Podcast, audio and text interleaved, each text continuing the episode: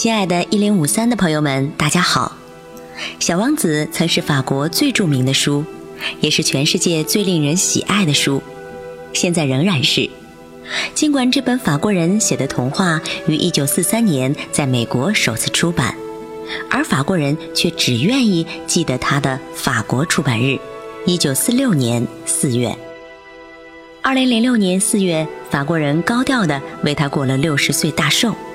他们用法语向全球宣布，小王子刚满六十周岁。那就让我们尊重骄傲的法国人的意愿，再纪念一次小王子诞生六十周年吧。在我们一零五三的读书时间里，将会用中文和英文两种语言和大家分享《小王子》第十五集。第六个星球比上一个要大十倍，上面住着一位老先生，正在撰写大部头的书。哦，瞧，来了一位探险家。看到小王子来到，他不禁惊叫起来。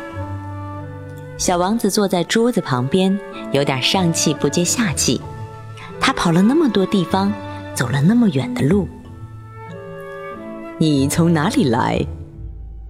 老先生问他。那本厚书是什么？您在干什么？小王子问。我，哈哈，我是个地理学家。老先生对他说。什么是地理学家？地理学家就是了解所有海洋、河流、城镇、山脉和沙漠的地理位置的学者。这真有意思。这里总算有一位真正有职业的人。小王子环顾四周，看了一眼这位地理学家的星球，他还从未见过如此壮观、如此庄严的星球呢。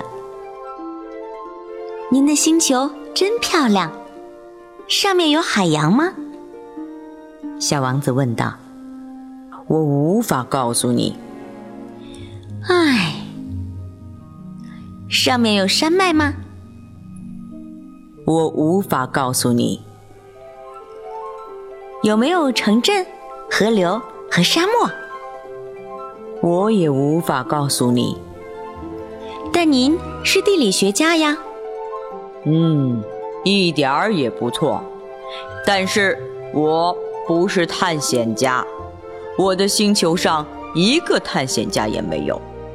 出去数城镇、河流、山脉、海洋和沙漠，那不是地理学家的事。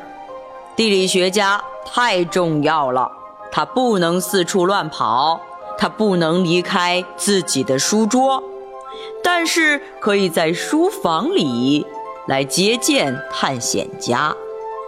他向探险家提问，将探险家回忆的外出经历记下来。如果对其中某一位探险家回忆的内容感兴趣，地理学家就可以下令对该探险家的道德品质进行调查。可这是为什么呢？这是因为，如果某位探险家说谎，他会给地理学家的著作带来灾难性的后果。喝酒的探险家。也会带来同样的后果的。这又是为什么呢？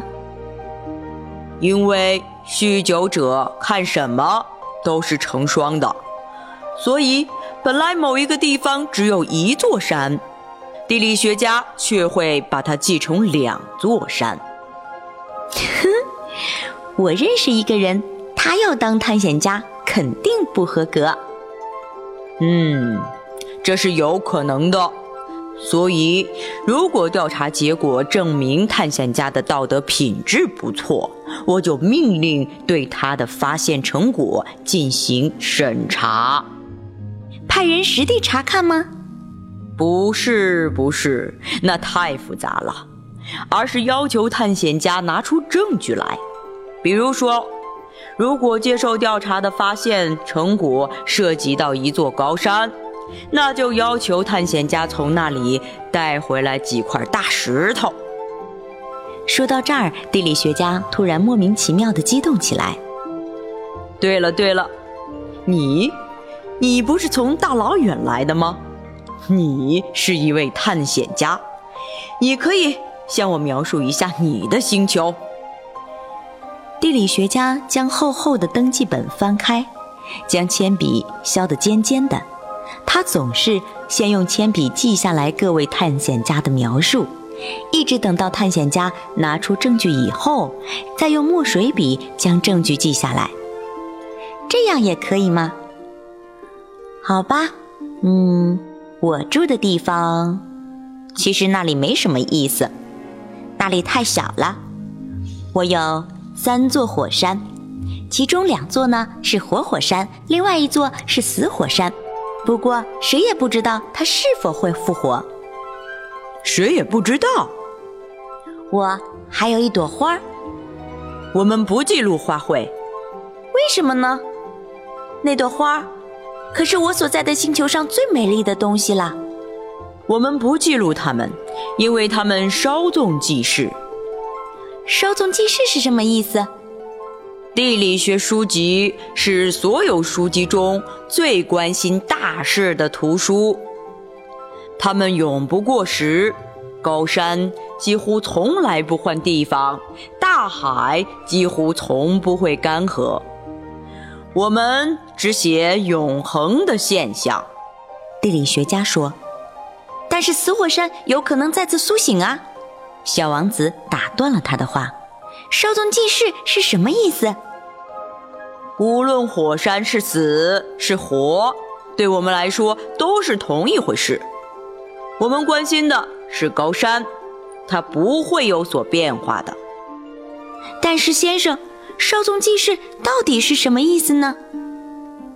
小王子穷追不舍，他这辈子一旦提出某个问题，就绝对不会放过了。